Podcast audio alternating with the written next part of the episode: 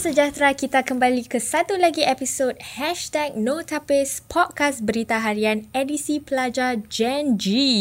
Nama saya Natasha Mustafa, wartawan bersama Berita Harian, dan dalam podcast kali ini kami ada uh, berada dengan uh, beberapa pelajar dari Sekolah Menengah Saint Anthony Kenosian. Kita ada Nelly dan Iman bersama kami hari ini. Apa khabar? Baik. Khabar baik. Khabar baik. Ah, okey okey. So hari ni topik yang kita akan bincangkan adalah tabiat kita semula. Jadi uh, nak tanya uh, Nelly dengan Iman ni, apa anda faham eh, tentang uh, frasa kita semula ini? Apa maksudnya? Maksud kita semula ialah proses mengumpul dan memproses bahan-bahan seperti plastik, kaca, kertas dan logam dan memperbaikinya untuk memberikannya tujuan yang baru.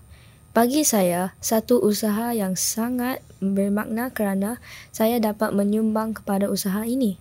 Ah, okay. So, kita tahu eh, maksud kita semula ni. Dan saya tahu di sekolah, zaman saya lah. Zaman saya lama macam tu. Uh, kita ada dengar tentang konsep three R. Sesiapa di sekolah di Singapura ni selalu akan ten- dengar tentang konsep three R ni. Mungkin anda, mungkin Iman eh. Iman boleh kongsi. Apa itu konsep three R? Um, konsep three R merujuk kepada kurangkan, guna semula dan kitar semula. Ini bermaksud kita perlu mengurangkan penggunaan bahan yang tidak boleh dibiodegradasi, menggunakan semula barang yang tidak lagi digunakan. Oh, okay. So, uh, anda ni tahu konsep-konsep three R ni. Di mana anda belajar konsep three R ni?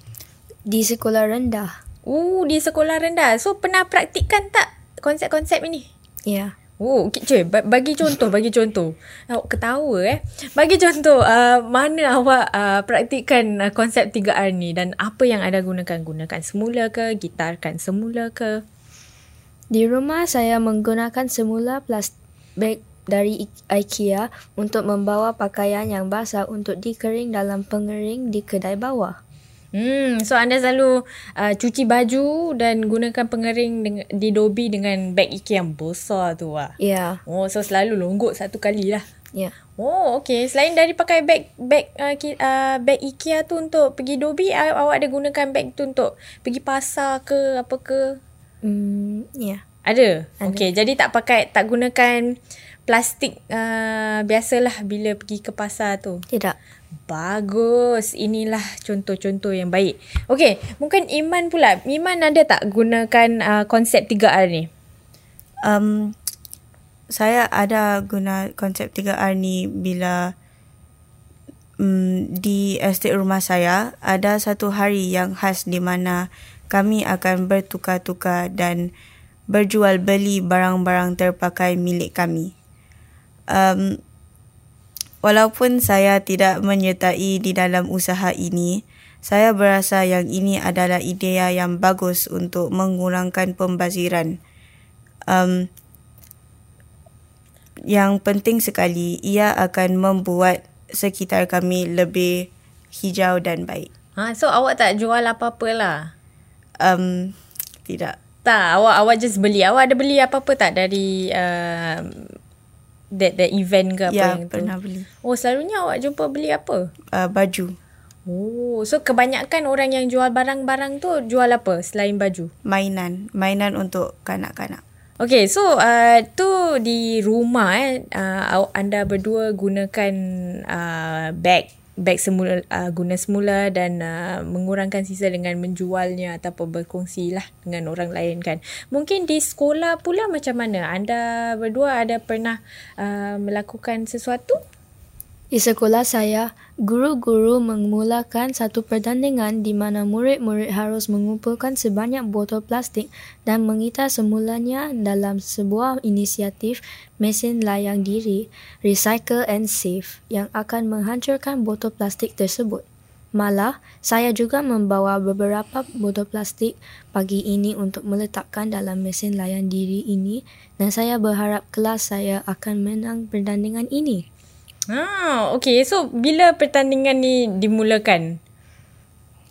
Um, awal tahun ini? Uh, awal tahun ini. Awal tahun ini. Dan tempohnya sampai bila? akhir tahun ini. Ah, so sekarang uh, dia pertandingan se seorangan seorang individu ke dalam kelas? Oh, dalam kelas. So anda berdua uh, rakan sekelas lah. Ya. Yeah.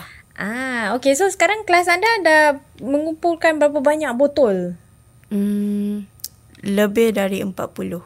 Wow, lebih empat dari empat puluh eh. So kira ni hari raya ni lebih botol ke? Pasal kan ramai orang beli. Yeah. Ada lebih lah. Awak berdua ambil bawa lebih botol lah macam ni. Yeah.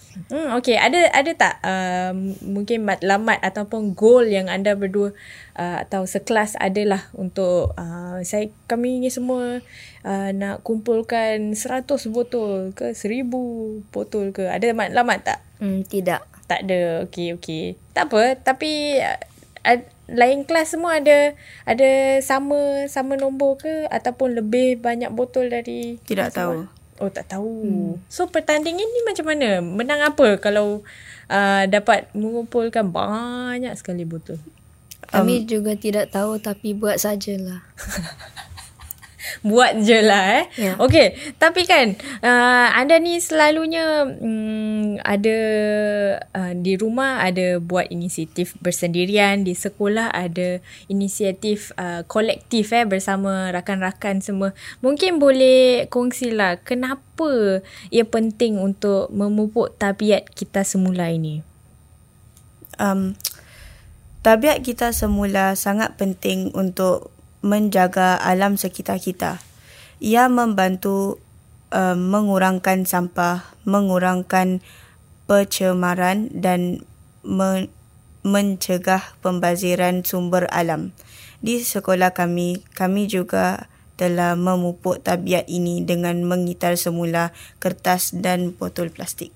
Hmm, okay, okay. And then Nelly pula, uh, anda rasa kenapa ia penting untuk memupuk tabiat kita semula ini? Ia penting untuk saya memupuk tabiat kita semula kerana Singapura mengeluarkan enam perpuluhan sembilan puluh empat juta tan sampah setiap tahun dan hanya tujuh ribu tan telah di, di kita semula. Ini menjejaskan alam sekitar kita kerana sampah yang tidak di kita semula akan mem mengambil banyak tempat di tapak pembuang sampah.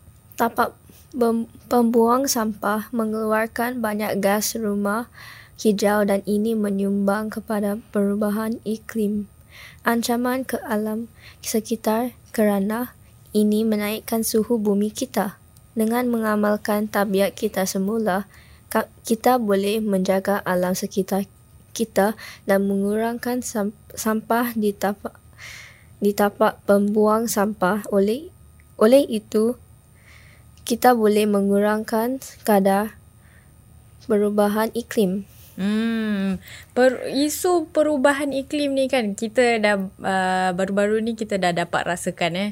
Singapura ni rasa suhu dia sampai tiga puluh tujuh kalau saya tak, tak salah, tiga puluh darjah di I think kawasan Topayu. Panas hui. So up, yang pentingnya kita mengurangkan sisa dan uh, juga uh, kita semula apa yang kita boleh lakukan. Tadi Nelly banyak eh nombor kongsi. Apa apa statistik dia lagi? Berapa banyak kita uh, membazirkan apa yang terbuang? enam perpuluhan sembilan puluh empat juta tan. Wow, daripada itu berapa banyak kita uh, kita semula? tujuh ribu tan. Ha, dia punya bezaan tu banyak eh. Mm-hmm. Dan baru-baru kita pun dapat tahu uh, kadar kita semula di Singapura ini juga berkurangan walaupun uh, pemerintah telah uh, mengusahakan, mengusahakan beberapa inisiatif. Anda berdua pernah dengar tak inisiatif Blue Box? Ya, yeah. yeah, kita dapat di sekolah. Oh, semua dapat di sekolah. Yeah. So, yeah. ada di sekolah tu, kotak tu bawa rumah lah. Ya, yeah, yeah. bawa rumah untuk mengumpulkan um, botol plastik. Yeah. Ah, so anda dua berguna menggunakan uh, kotak itulah. Yeah. Bagus. Okey, tapi kan nak tahu, anda berdua ni tahu tak cara yang betul untuk kitar semula? Kadang-kadang kita tengok di luar, orang ramai diorang dah, dah dah kumpul-kumpul mungkin botol plastik yang dalamnya ada air manisan apa. Uh, anda tahu tak yang itu harus uh, dibersihkan yeah. sebelum kita yeah. semula? Baguslah, pandailah adik-adik kita hari ni. So, ram, saya rasa kalau tak salah, isu uh, Kitar Semula ni tak tak berterusan kerana ada orang ramai tak tahu cara yang betul untuk uh, mengitar semula. So, mungkin uh, Iman boleh kongsilah macam mana nak kitar semula dengan cara yang betul. Kalau ada mungkin bekas makanan ke. Pada pandangan saya, saya rasa yang kita harus cuci uh, botol plastik atau um, tempat makan yang kita pakai sebelum kita mahu kitar semula. Uh, kerana uh, apabila kita habiskan makanan itu, ada bekas-bekas ya, makanan yang yang um, tertinggal di pinggan kita atau botol air kita. Kita harus bersihkan itu sebelum kita mahu kitar semula um, botol air itu.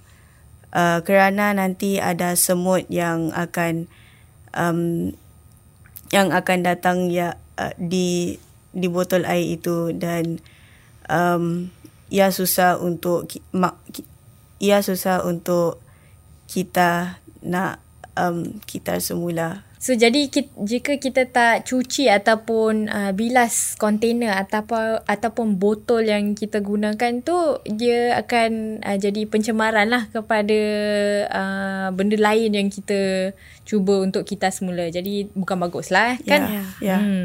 Okay, jadi uh, uh, bagaimana eh? Uh, ni... Is- apa usaha bersendirian anda berdua. Jadi mungkin uh, bagaimana uh, anda melibatkan rakan-rakan ataupun keluarga anda uh, semua untuk memupuk tabiat kitar semula bersama. Um, saya boleh menggalakkan rakan-rakan dan keluarga saya untuk memupuk tabiat kitar semula dengan mengajar mereka tentang kepentingan tabiat kitar semula dan mendorong mereka untuk membantu kita dalam um, usaha ini.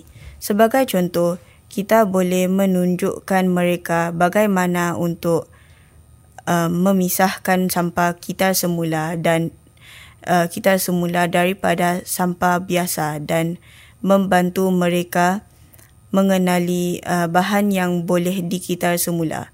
Kita harus sama-sama memupuk tabiat kitar semula untuk menjadikan Singapura dan dunia tempat yang lebih hijau dan selesa untuk membuat sebagai rumah.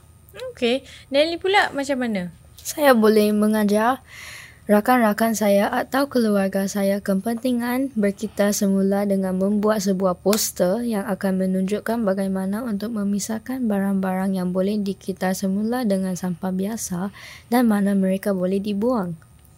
Saya juga boleh membantu mereka dengan konsep three R dan dan bagaimanakah untuk memohon konsep tersebut dalam kehidupan seharian mereka. Jika semua orang memainkan peranan mereka dan memupuk tabiat kitar semula, Singapura dan dunia kita akan menjadi lebih hijau dan bersih. Hmm, jadi hari ini kita uh, bersama-sama dengan Nelly dan uh, Iman kita mendalami eh maksud three R. three R itu kurangkan, guna semula dan kitar semula. Jadi harap-harap dalam masa akan datang kita bersama-sama eh memupuk uh, tabiat yang baik untuk kitar semula dan uh, memastikan ya kita dapat menyumbanglah kepada usaha uh, mungkin pemerintah untuk mengurangkan uh, perubahan iklim lah. Jadi kita tak uh, tak jadi lagi panas ataupun uh, mungkin ada bencana alam yang lain lah eh. Yeah. Okey, sampai di sini sahaja uh, podcast kali ini dan uh, jumpa lagi dalam episod yang seterusnya.